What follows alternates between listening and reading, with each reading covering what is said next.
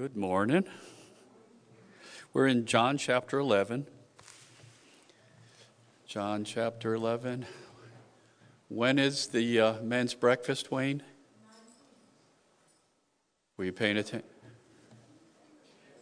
Next Saturday. Notice it's not the last Saturday of the month because the day after Christmas probably wouldn't work too well. So we're going to have it the week before. Next Saturday, 9 o'clock, and remember to bring a somebody else you know for fellowship. John chapter 11. Now, a certain man was ill, Lazarus of Bethany, the village of Mary and her sister Martha. It was Mary who anointed the Lord with ointment and wiped his feet with her hair, whose brother Lazarus was ill. So the sisters sent to him, saying, Lord, he whom you love is ill. But when Jesus heard it, he said, This illness does not lead to death. It is for the glory of God, so that the Son of God may be glorified through it. Now, Jesus loved Martha and her sister and Lazarus. So when he heard that Lazarus was ill, he stayed two days longer in the place where he was. Then after this, he said to the disciples, Let us go to Judea again. The disciple said to him, Rabbi, the Jews were just not seeking to stone you and are going there again. Jesus answered, Are there not twelve hours in the day? If anyone walks in the day, he does not stumble, because he sees the light of the, this world. But if anyone walks in the night, he stumbles, because the light is not in him. After saying these things, he said to them, Our friend Lazarus has fallen asleep, but I go to awaken him. The disciples said to him, Lord, if he has fallen asleep, he will recover. Now Jesus had spoken of his death, but they thought that he meant taking rest in sleep. Then Jesus told them plainly, Lazarus has died, and for your sake I am glad that I was not there, so that you may believe. But let us go to him. So Thomas, called the twin, said to his fellow disciples, Let us also go, that we may die with him. Now, when Jesus came, he found that Lazarus had already been in the tomb four days. Bethany was near Jerusalem, about two miles off, and many of the Jews had come to Martha and Mary to console them concerning their brother. So when Martha heard that Jesus was coming, she went and met him but Mary remained seated in the house. Martha said to Jesus, Lord, if you had been there, my brother would not have died.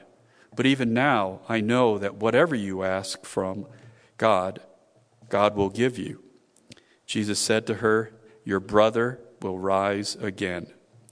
Martha said to him, I know that he will rise again in the resurrection on the last day. Jesus said to her, I am the resurrection and the life. Whoever believes in me, though he die, yet shall he live. And everyone who lives and believes in me shall never die. Do you believe this?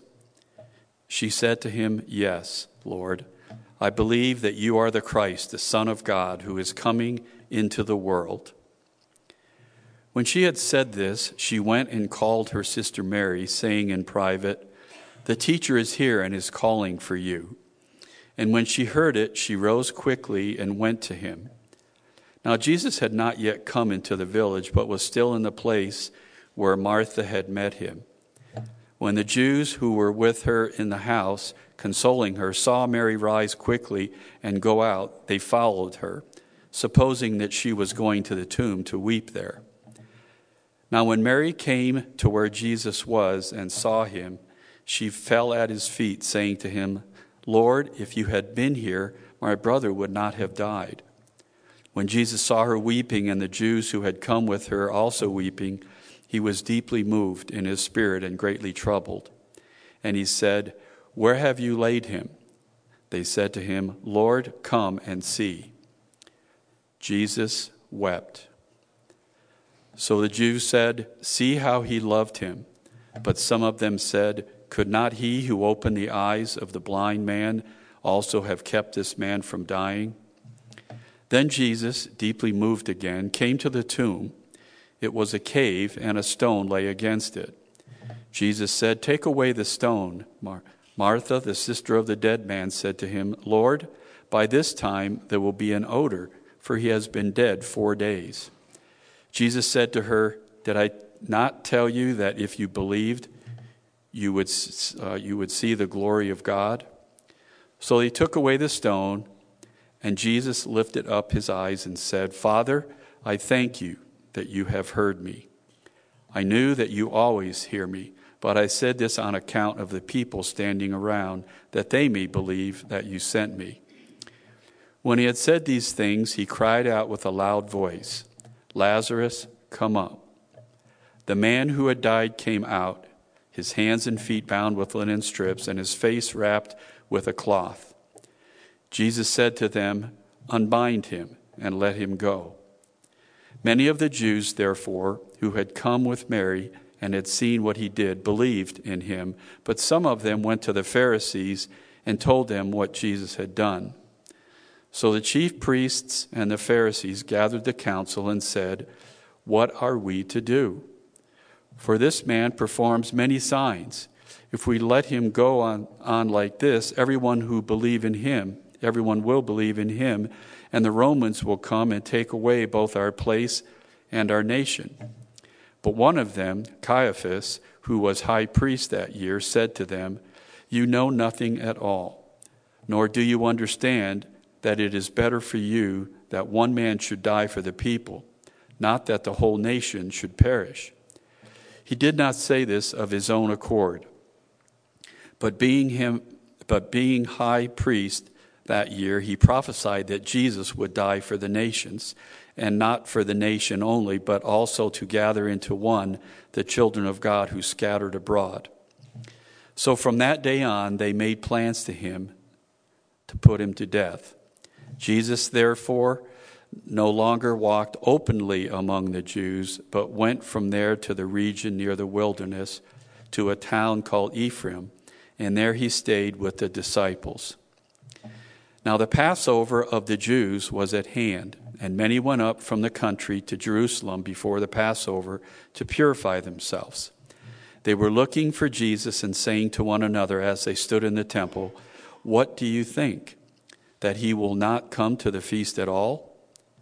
Now the chief priests and the Pharisees had given orders that if anyone knew where he was, he should let them know, so that they might arrest him. Let's pray.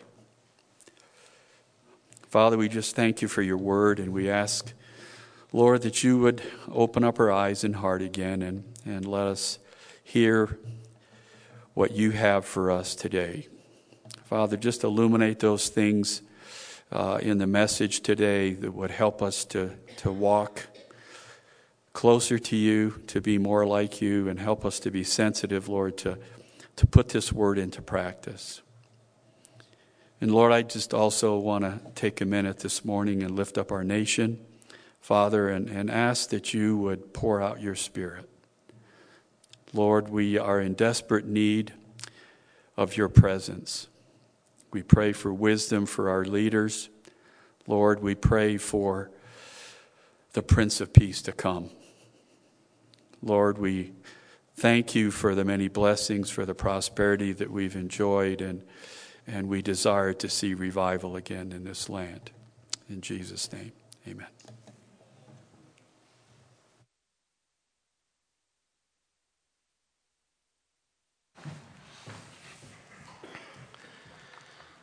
Well, if you remember, last week we talked about the idea of trusting the power of the Lord, um, but struggling with his purpose. And uh, so, as we continue through John chapter 11, we'll finish it up today, and we see the purpose of God. Um, the point that, that John is laying out for us, obviously, here is that you might believe that Jesus is the Christ, the Son of the living God, but that you would also know that God has a purpose.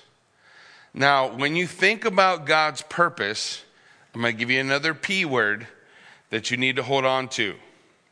Because it's not only about the power of God, his ability to do something, and that God has a purpose, but there is always a process.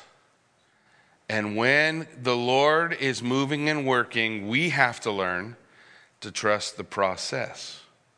There are things that God is working out of us. Now, I know a lot of times we think, well, we prayed and God didn't answer my prayer, but most of the time, uh, I will say, unless there's some kind of iniquity or issue, and I don't want to, I don't want to talk about prayer too much, but the Bible says that, that if I regard iniquity in my heart, the Lord won't hear me. So if you're holding on to your sin, uh, you love your sin, God's not listening.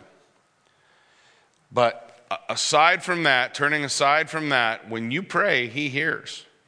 Even more than that, you know, Jesus, when He prays His prayer to raise Lazarus, He says, Well, I thank you, Lord, that you always hear me. You know that the Bible declares that Jesus Christ is at the right hand of the Father and He ever lives to make intercession for you? So, even if our prayers are, are a little lame, Jesus is praying to the Father for you. And the Father is answering. And the Father answers through his power, his purpose, and the process. And the process, every, we all we live in a world right now, we just like to push a button and have what we want, right? I don't I don't I was probably, my generation was probably the beginning of that. But uh, now, the now generation, I don't know what y'all are called. I don't know. I don't even know what I'm. I'm the last of the baby boomers, I think. But um, whatever the generation is now, we're not. We, you folks ain't used to not being able to get a hold of somebody. You can, you get angry because somebody didn't answer their phone. In the old days, you called their house. If nobody was home, that's just life. Here's another one you're not used to. You used to call and you get a busy signal. Eh, eh, eh. That's how it sounded. And if you called and got that signal, the person on the other side of the phone didn't have no idea you were calling. Oh, it's busy. Well, at least I know they're home. Hang up the phone. Now you couldn't go. You couldn't go. Well, I'll go somewhere and call them on my way. No, because back in those days, all phones were connected to a wall. There was no phone in your pocket. They even had dials on them. I remember I'd be calling Kathy and I'd be in a hurry to call her, and I'd try to make the dial turn faster. It didn't always work. Sometimes you got a number you weren't anticipating on that. We, we in the old days, we had to learn to wait. And the Lord wants us to understand that as well, still today. God heard your prayer. God has the power to make it instant, but you will not grow and become what God wants you to be without the process. And sometimes the process is learning to wait. Wait on the Lord. Those who wait on the Lord shall renew their strength. I wonder why the Bible says that. Learning to wait on the Lord. If you remember last time, Jesus finally arrives there at the home of Lazarus. We know Lazarus died the day that Mary and Martha sent the letter to Jesus. So Jesus waiting was for a different purpose. He waited so that the body would be in corruption. This is, as far as I know, this is the only reference of a resurrection where the body was already in corruption, meaning the, body's, the body is already decomposing. Jesus waited and he said, The purpose of this is not to death, but the purpose of this is for the glory of the glory of God. That God is able to raise the dead. And there's so many things that we want to recognize and understand about that as we go. Now, if you remember, Martha comes running out and she says something to Jesus Lord, if you had been here, you remember? My brother would not have died. And I told you that's a statement of faith. The faith is, Lord, if you're here, If you're here, my brother, she knew beyond a shadow of a doubt if Jesus was there and Lazarus was sick, Jesus would have healed him. But she doesn't think there's anything he can do now.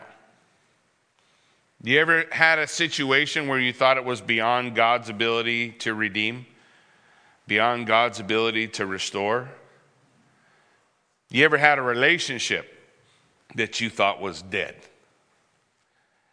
God is able to breathe life long past the date we say is the day of no return. You ever had any of those? I remember praying before, Lord, I need you to deliver us. Usually it was about money. We didn't have money for something, a bill or something. And so, Lord, uh, it's due. you know, the 15th, God can't be later than the 15th.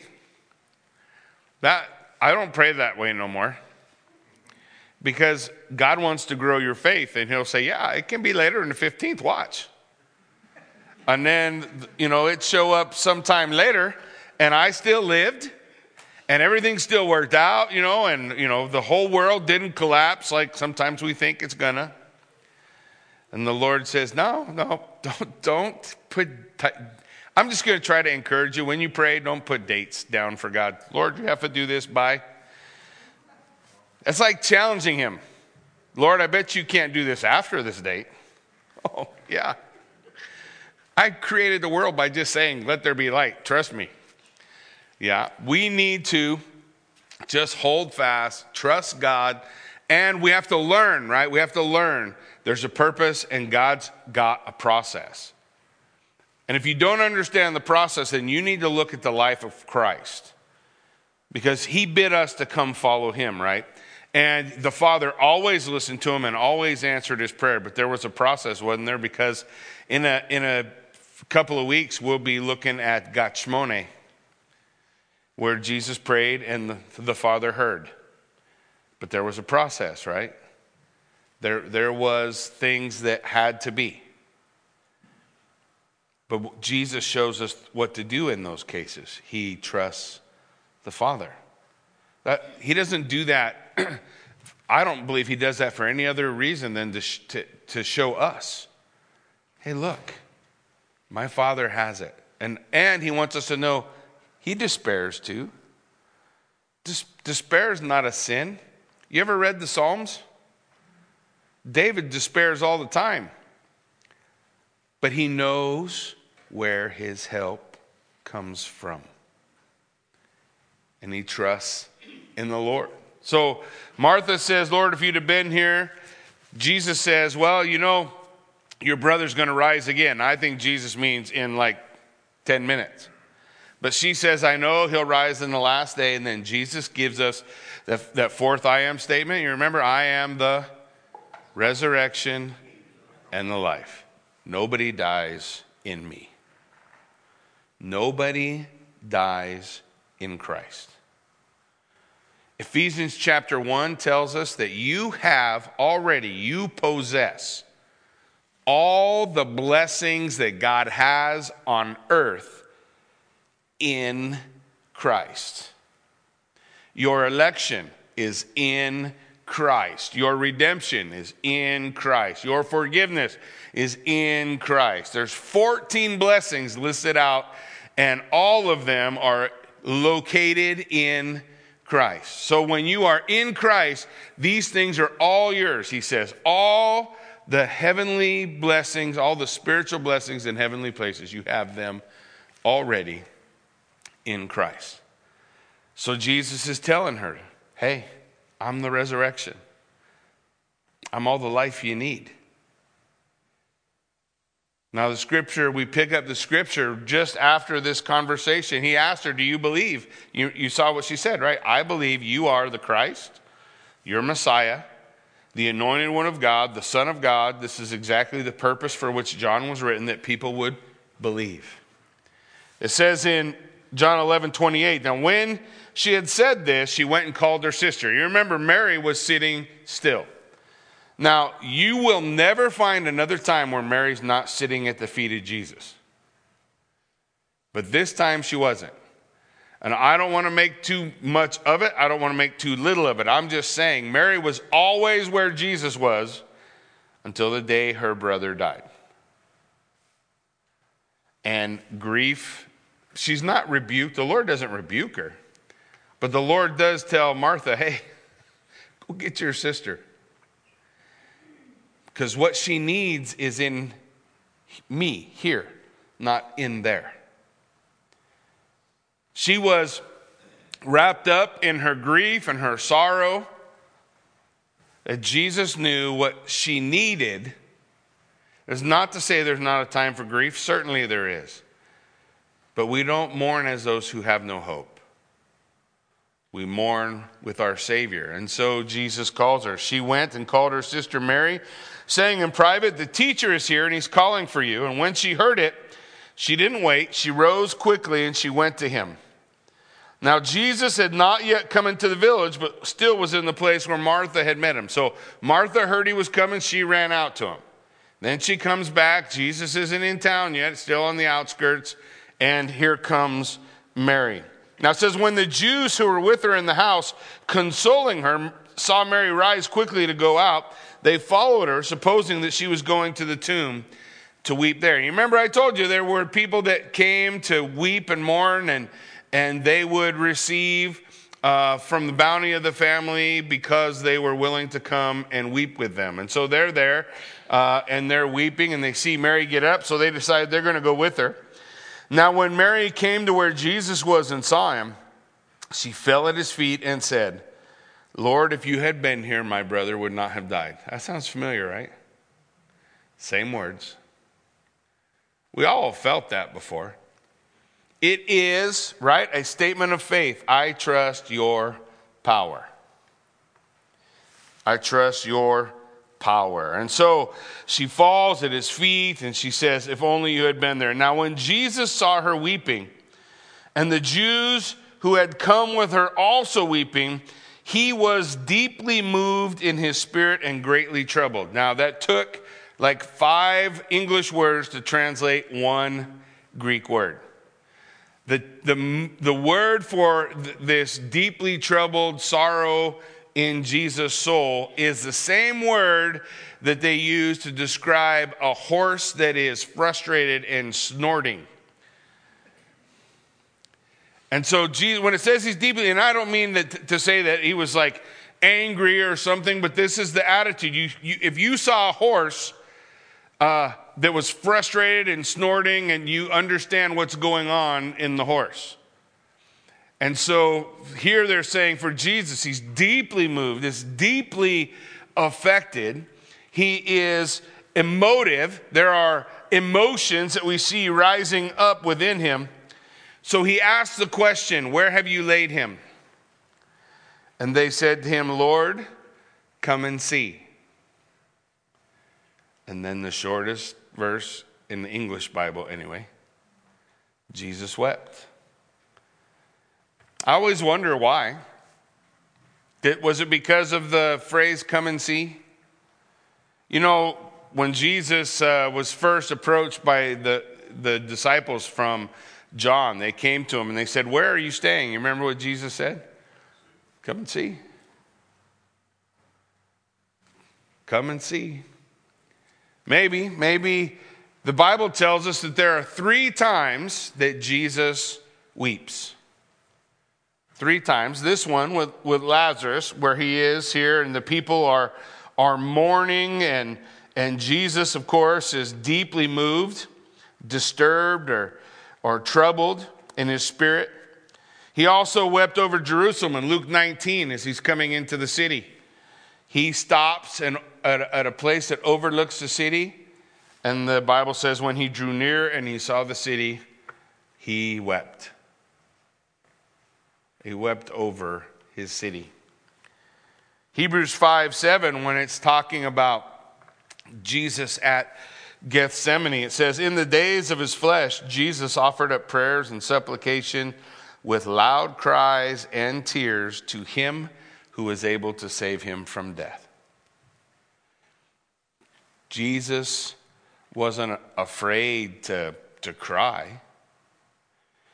He cried at least three times that we know of. If you look at David, a man after God's own heart, how many times did David cry?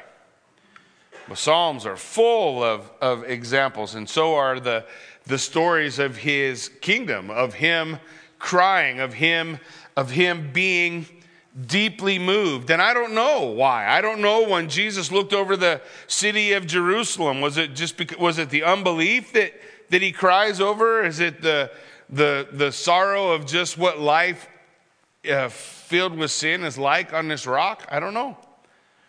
Was it all the mourners weeping and, and, and crying, the lack of hope uh, and despair on the people around the tomb of Lazarus?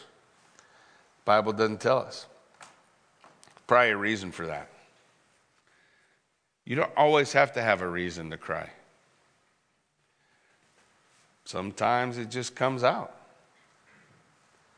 Sometimes you can't pack it in. I remember when I was in the Marine Corps, you'd have, you could have beat me with a whatever you wanted to.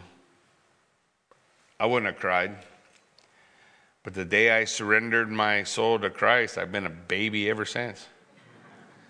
I, I cry at commercials sometimes. I, I cry when I read books. I cry. I'm crying all the time. Cry. Lord turned me into a giant crybaby. But it's one of the ways we see the power of the Holy Spirit working in our life. Because our desire is to isolate and make all these things around us hard. Right? What Pink Floyd said everything, every problem in life is just another what? Don't, yeah, I was going to say, don't act like you guys don't know who Pink Floyd is. I'll make you show me your phone and I'll look at your playlist and see. So, but that was the, what was the point? Because all the hurts and things in life, right? I'm just going to build up a wall, and I'm I don't want to show emotion. I don't want to let people in. I don't want them to know about what's what's going on inside of me. But God knows all of those things deeply, doesn't He? Every person that He He looked at, you and I, and God wants that down. He will pull down every stronghold in your life. Do yourself a favor. Don't be building strong towers that aren't Him. Put our hope, our trust, everything that we are in Him. Now, as Jesus cries, as He begins to weep, the Jews, these are the mourners who have, who have come to. Uh, to encourage the family uh, through mourning. It says the Jews said, See how he loved them? Oh, look. And so they interpret Jesus' tears. They're doing the same thing we are. What's he crying? He's crying because he loves him, because he, cause he misses Lazarus. That's probably the one thing I'm sure he wasn't crying over. Because we all know what's going to happen in a couple of minutes, right? He's crying, Look how much he loved him. But then listen to what they asked. Could not he who opened the eyes of the blind, kept this man from dying. And if you've been walking with Christ very long, you have asked that question. In, I don't know the dates, so you remember when I tell stories, the, the details aren't important, right? in, in the 80, 88, something like that, when I was diagnosed with HIV, and uh, the Lord healed me. I'm still here. I don't have HIV anymore. Um, the people always ask, well, it was false test or false. Yeah. So I was going on a float and I was headed into the Persian Gulf. Um, and so they, they do, everybody had to be tested for not just HIV, they get, they're getting, everybody's getting tested for all kind of stuff to see who needs what, uh, immunizations and what kind of shots they could do. And so they take all the guys on the ship and they put all of them in one heap of, of blood drawn, and that all goes into the lab. And on the whole place and the whole ship, there was one guy who popped positive. And he happened to be living a lifestyle that was at least conducive to the possibility of getting HIV. Wasn't everybody. And of all those people on the ship that could have tested positive, when I tested positive, the, I, I go to uh, uh, Bethesda in Maryland, and uh, I got to sit in a room with a bunch of other guys who had tested positive from various branches around the same time, and I watched every one of them die of AIDS. Sat in the room, just waiting for my turn. Everybody gets sick. It was not all that different than how things are today. Oh, you just waited for them to get a cold. All they had to do was get sick. And then AIDS would make sure that that was it. Usually it would progress into pneumonia, and then they would be gone. There was nothing good about my life, was not a good person. I was not a kind person. I wasn't just messed up and I had a, a, a really good heart. Uh, this is not one of those stories. Oh, he's just such a good person and such a bad thing happened. No, that's not. I was a wretch. The guys that found me in the Marine Corps who found me are, are still suffering from strokes that I'm a pastor. They're still blown away. And I can't tell you why God chose to heal me. I don't know. There's nothing I could offer. It's all His grace. And I was at uh, Calvary Chapel Redlands after I got out of the Marine Corps. I go to Calvary Chapel Redlands, and me and Kathy were pretty sure. You know, I don't know of anybody else that has ever been healed of HIV. I don't know. Now, it doesn't mean they're not out there. I just don't know of anybody else. And so me and Kathy thought, well, the Lord's going to use this. You know, maybe, maybe we'll get on Oprah or something and we tell our story. We're so dumb. so, anyways, we thought all these things. We're at Calvary Chapel Redlands. And at Calvary Chapel Redlands, there was this thing. I don't know if you guys can remember this far back, but if you go back to the beginning days of AIDS, nobody was giving AIDS any attention because the only people who were dying were, eh, were uh, IV drug users because they shared needles or gay men. These were the two that were suffering, and to be honest, people just didn't care about them, I'm sorry to say. And then uh, HIV hit the blood banks. Well, whether that's accidental or on purpose, who knows? But at Calvary Chapel Redlands, there were two twin boys. I think they were like, they were little. You remember? Eight? Younger than that? Eight year old twin boys who were, had to go in for a blood transfusion and they both got AIDS. And Calvary Chapel Redlands is praying for them, you know, deliver them. I'm praying for them. I would have traded any day. I'm nothing good. Eight year old ain't done that much bad yet, far as I'm concerned. I'd done a, a lot worse. And I had my chance. I'd have been fine with God saying, Yeah, Jackie, we can, we'll work a trade. I prayed and we prayed and we prayed, and God took those twins. They went to heaven.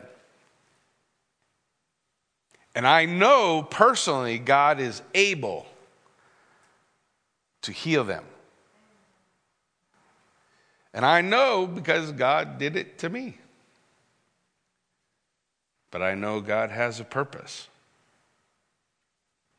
And that God working in and through our lives is often about a process that the Lord is working in us.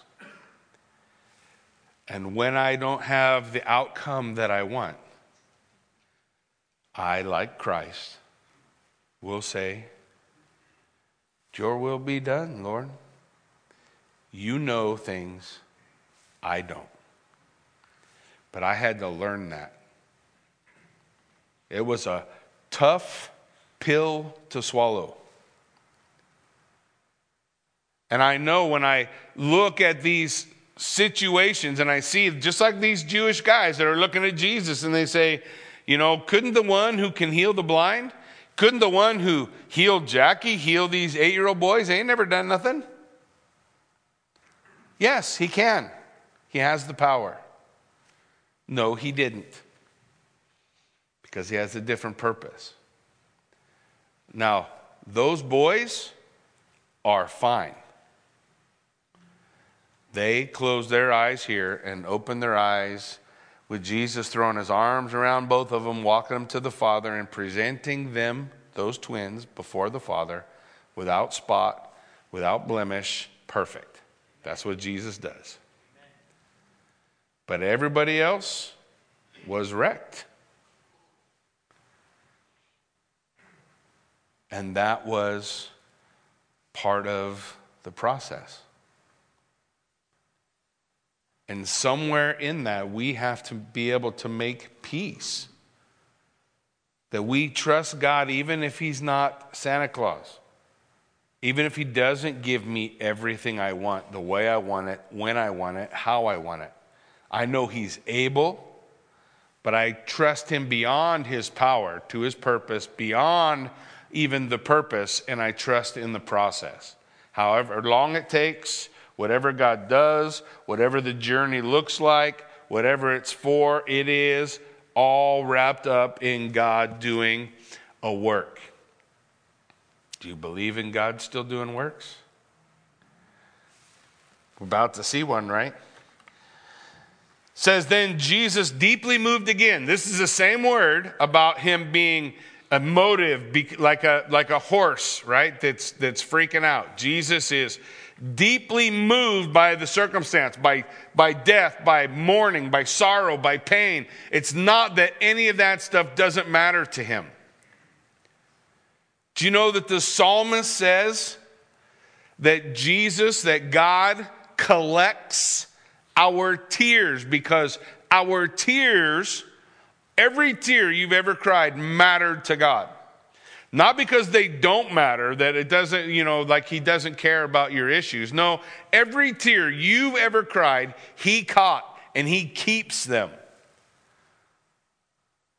Every day, every moment, everything, the Lord is engaged in it. He, he wants us to know that He sees even the sparrow, every sparrow that falls, He sees.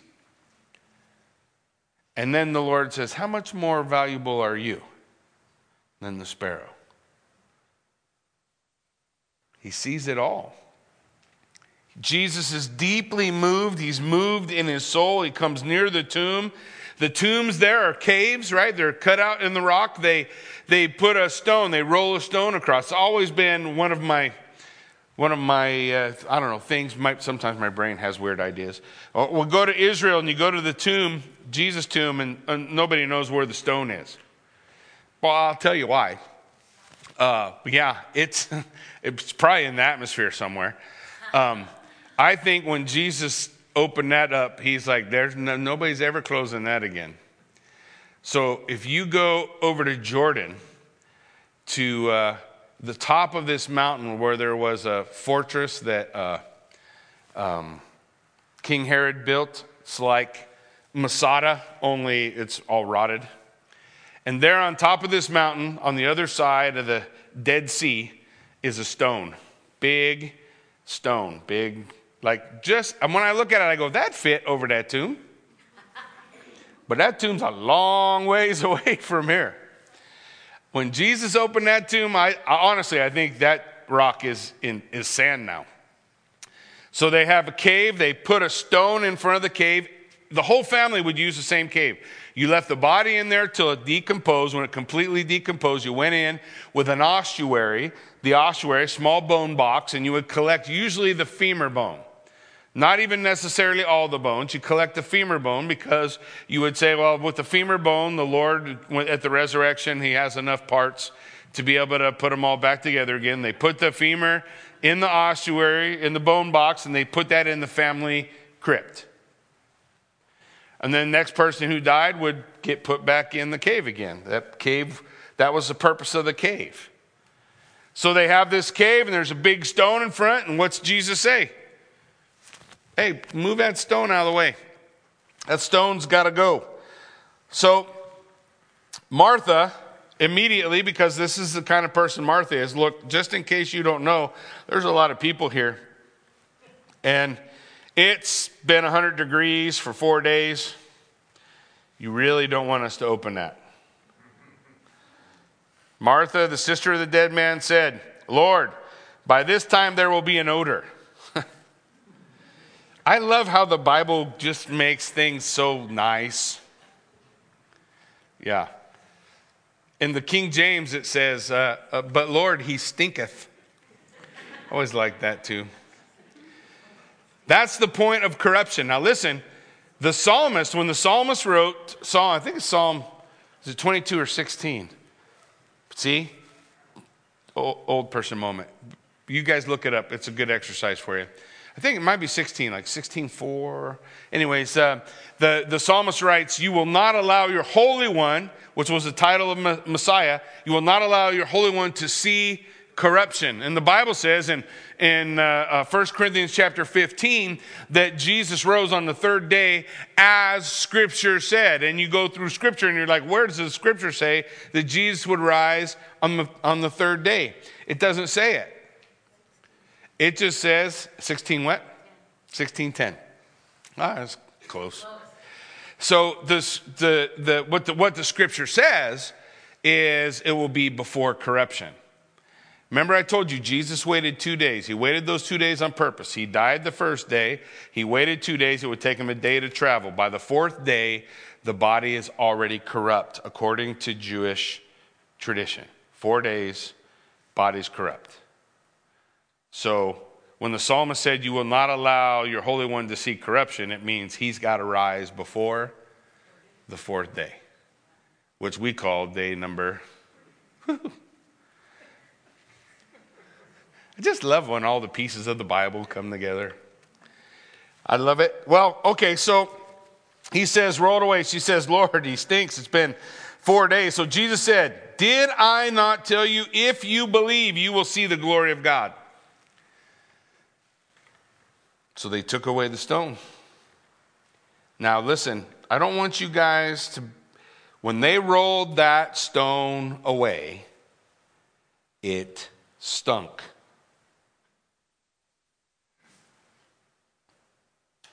And everybody who's there knows that everything in that cave right there is corrupt. There, there's, there's, this is totally, utterly, completely beyond all hope. This has never happened. So Jesus lifts up his eyes and he says a prayer. He says, Lord, Father, I thank you that you have heard me. I knew that you always hear me, but I say this on account of the people listening. So Jesus is praying so that everyone else will know that the Father always hears the Son. And the Son is saying, Father, I, am praying this so that they will know and that they will believe you sent me. I want them to believe. I want them to know the power of God. I want them to see the purpose of God. I want them to understand the process of God so that they could put it all under the plan of God and know that this is all what God is working and rotting within them. And when he said these things, he cried out. Now, this is the same cry he's going to use at the cross. And every movie I watch, they do it with this soft, weak voice. But Jesus, when he said, Father, into your hands I commit my spirit, he said it so that everyone would hear it. it was not, it was not soft. He was not unable to, to speak the words that he wanted to say. In fact, he said it just like he said this Lazarus, come forth. He shouted it. He shouted it. He spoke with authority and with power. And just like we've always seen from Genesis through Revelation, when the Lord speaks, it happens. Let there be light, and light was. Lazarus come forth, and Lazarus is coming forth. This is what is occurring. The man who died came out. Now, this is where I want you to understand. That moment, Jesus said, Lazarus, come forth. The smell was gone. All corruption is gone. Now you have Lazarus wrapped up like a mummy, right, with hundreds of pounds of spices. You think when your wife makes you wear a Christmas sweater, it's itchy? He's wrapped up in all this cloth and all these spices. I'm telling you right now, if I don't know what his head looked like, if it's just covered, if it's wrapped, I don't know. But all I'm thinking Lazarus could think was, get this stuff off me. Get this off me. Lazarus comes out bound, his feet bound with linen strips, his face wrapped with a cloth. And Jesus said, Unbind him and let him go. And many of the Jews, therefore, who had come with Mary and seen what he did, believed. Isn't that a trip? Many. Why just many? Uh, I told you this is not, Jesus was not, it was not, life was not normal when Jesus was here. People weren't normally having their sight restored to them. People lame weren't normally walking. Lepers were not normally cleansed. The dead were not normally rising to life again. When Jesus comes on the scene, it is a radical, it's like somebody put a neon sign up with arrows pointing at him, like this dude, this guy, this, this King of Kings and Lord of Lords, we need to be paying attention to. And he raised a body that was corrupt, that was rotting in the ground and many believed. Please know there is no man who needs evidence. Evidence is not what stops rebellion. Evidence does not stop rebellion. I'll tell you what stops rebellion surrender.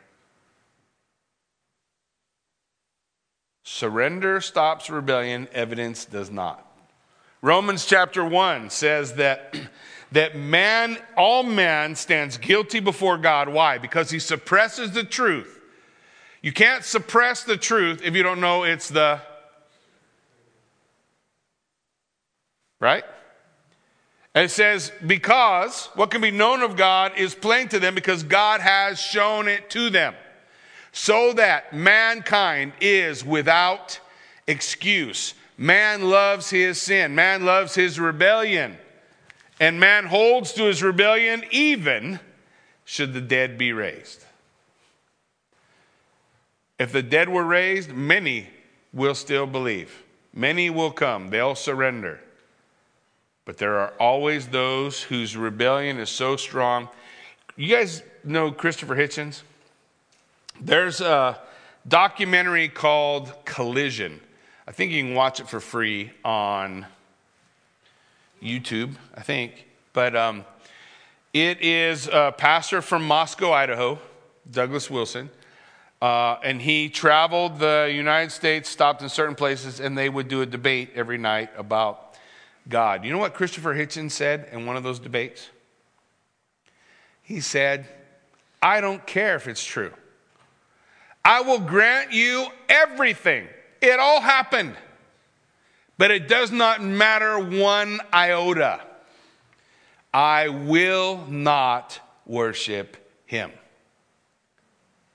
That's why men don't come to Jesus. It's not because they don't believe there's a God. It's not because of all the things people will say, it is because man loves his rebellion. He loves his sin. He doesn't want to trade it. Here's what the Bible declares How is it that you come to Jesus? Repent. You turn from your sin and you turn to Christ.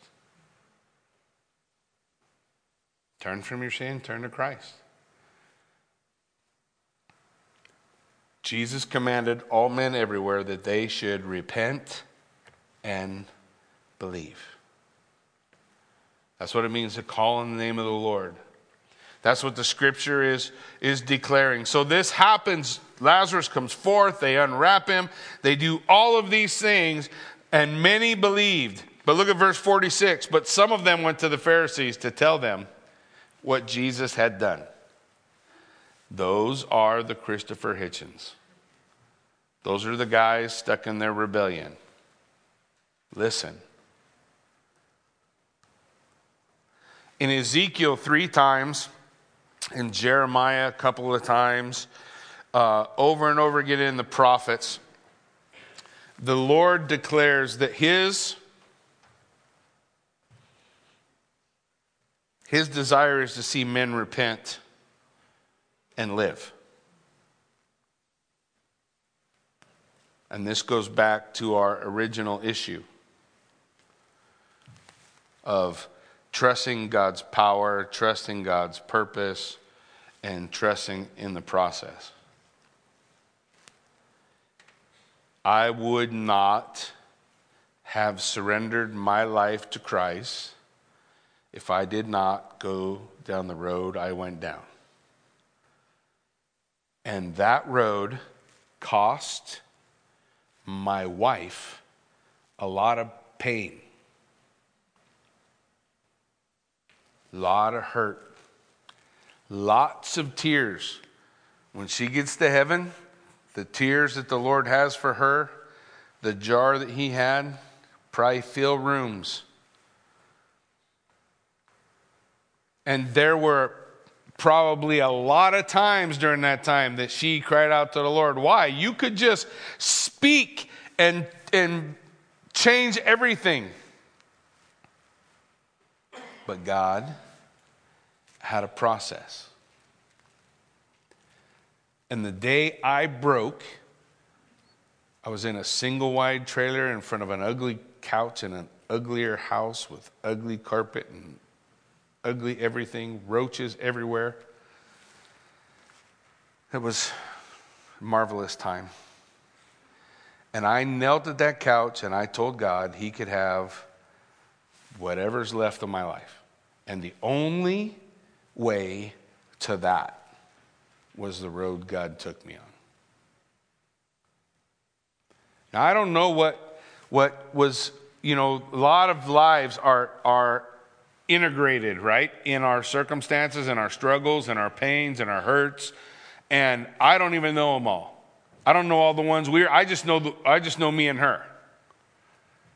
But I know that coming through that, I understand that there are things, every part of that spider web or whatever you want to look at it as, life touches so many other people. And amidst all of those, the Lord weaves his purpose. His purpose is good. To bring a man to the end of his rebellion. And I also know there was a moment, there was a moment in it all where the crossroads sat in front of me. Which way are you going to go? I set before you life and death. Choose. It's almost like everything kind of just went dark for a moment and when all the stuff was going on and they're telling me what's going on and what the plan was and i'm thinking about all the things i'd done and it's like all the lights just went down and, and i could you know sense the Lord speaking. What are you going to do?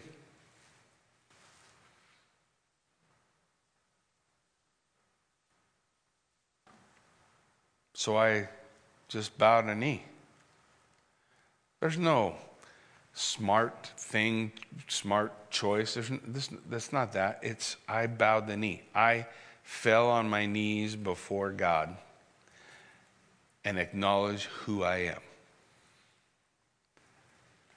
And the Lord said, If you humble yourself in the sight of the Lord, he will lift you up. Now, I have for the most part, trusted him completely ever since. Walking through that was like, you know, it, it makes most other things seem small. They're not all small, but it, it makes them feel that way. And, and I'm thankful for that. I'm thankful for being able to set aside the rebellion and turn to the Lord. But I want you to understand why did I surrender?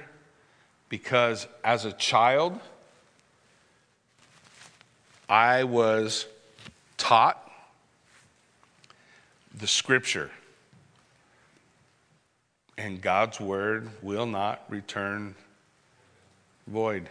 It will harden or it will soften.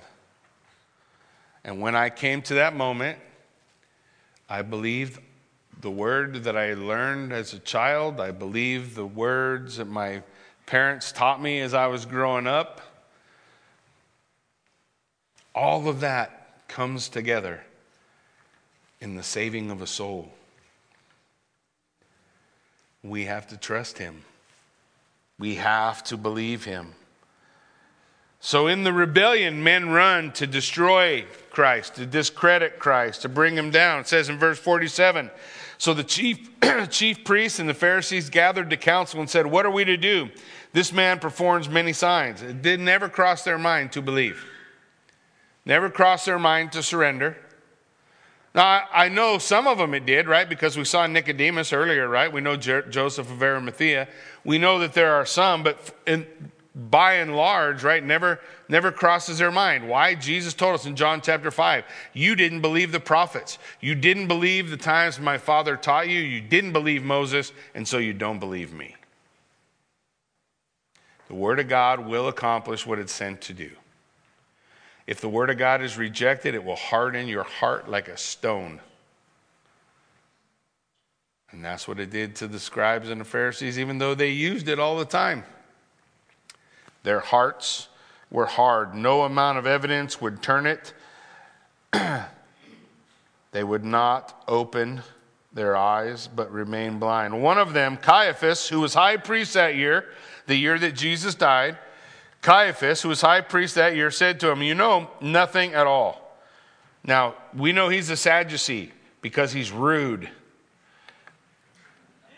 That's true. Sadducees all, when, we, when we read their writings, they all talk down at people. They were rude. So you can always remember sad you see, right? They are rude buggers. So look what he says. He yells at the whole council You guys are idiots. You know nothing at all. Don't just read the Bible and not hear it. You know nothing at all. What else? Nor do you understand. You don't know anything. You don't understand. It is better that one man should die for the people. Well, you know, the Bible says he prophesied because that's exactly what Christ did, right? He died for the people.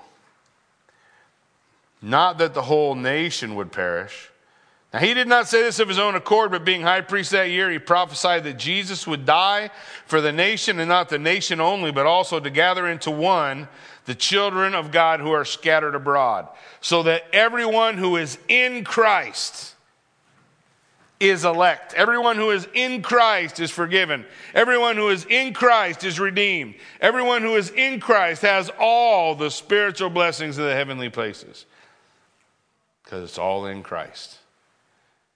Everyone together in one, gathered in Christ. So from that day forward, they made plans to put him to death. That's the turning point. So therefore, Jesus no longer walked openly among the Jews, but went from there to the region near the wilderness to a town called Ephraim. There he stayed with the disciples. Now, the Passover of the Jews was at hand. If you're wondering, yes, it's that Passover.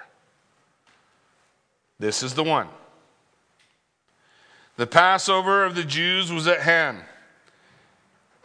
We're going to see the rest of John dealing with a really short period of time Matter of days. Now, the Passover of the Jews was at hand, and many went up to the country to Jerusalem before the Passover to purify themselves. So the Jews who are looking to kill him, they're looking for Jesus and saying to one another as they stood in the temple, What do you think?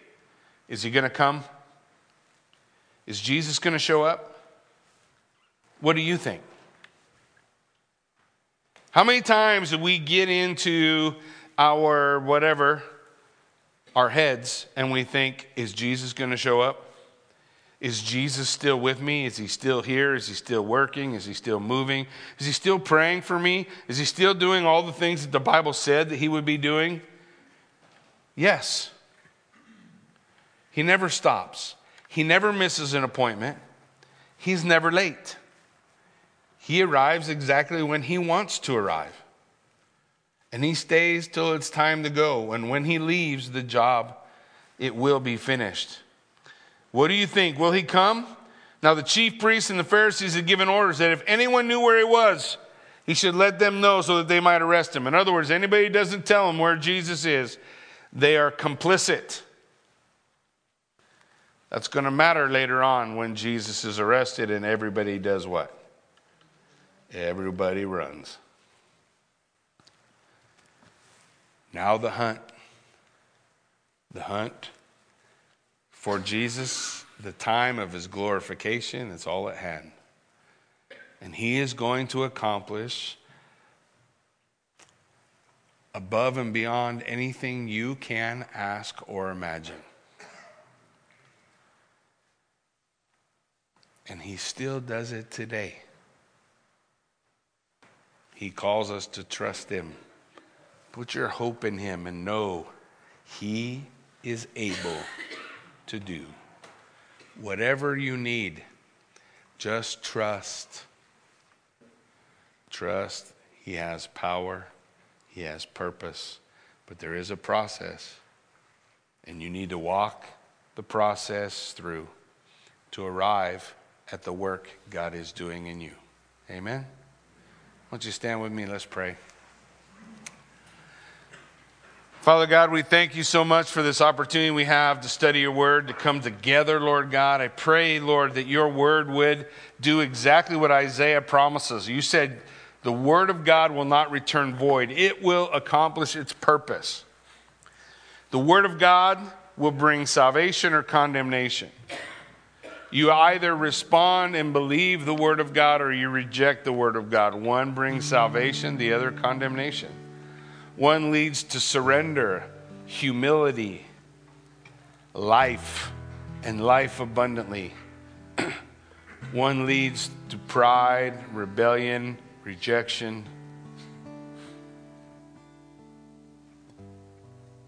So the Lord laid out before the children of Israel his elect and he said, I set before you today blessing and cursing, life and death.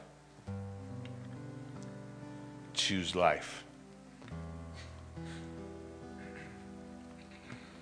And then for the next several hundred years, God watched. Some chose life,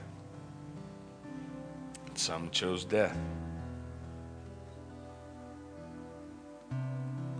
the Word of God declares to us that God is able to save to the uttermost, to accomplish a purpose within His people that we can't even begin to fathom.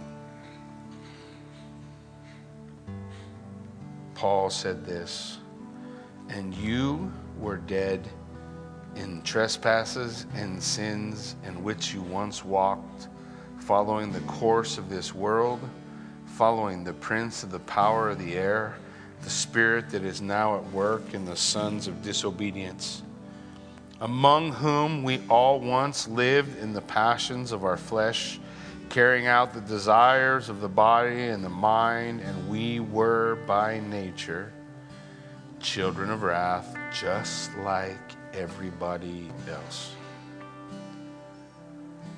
But God, who is rich in mercy because of the great love with which He has loved us, even when we were dead in our trespasses, he made us alive. Together with Christ, for by grace you have been saved. And he raised us up with him and seated us with him in the heavenly places in Christ Jesus. So that in the coming ages he might show the immeasurable riches of his grace in kindness toward us in Christ Jesus.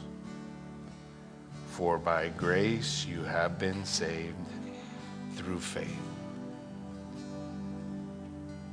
Lord God, we thank you that you still raise the dead and corrupt today.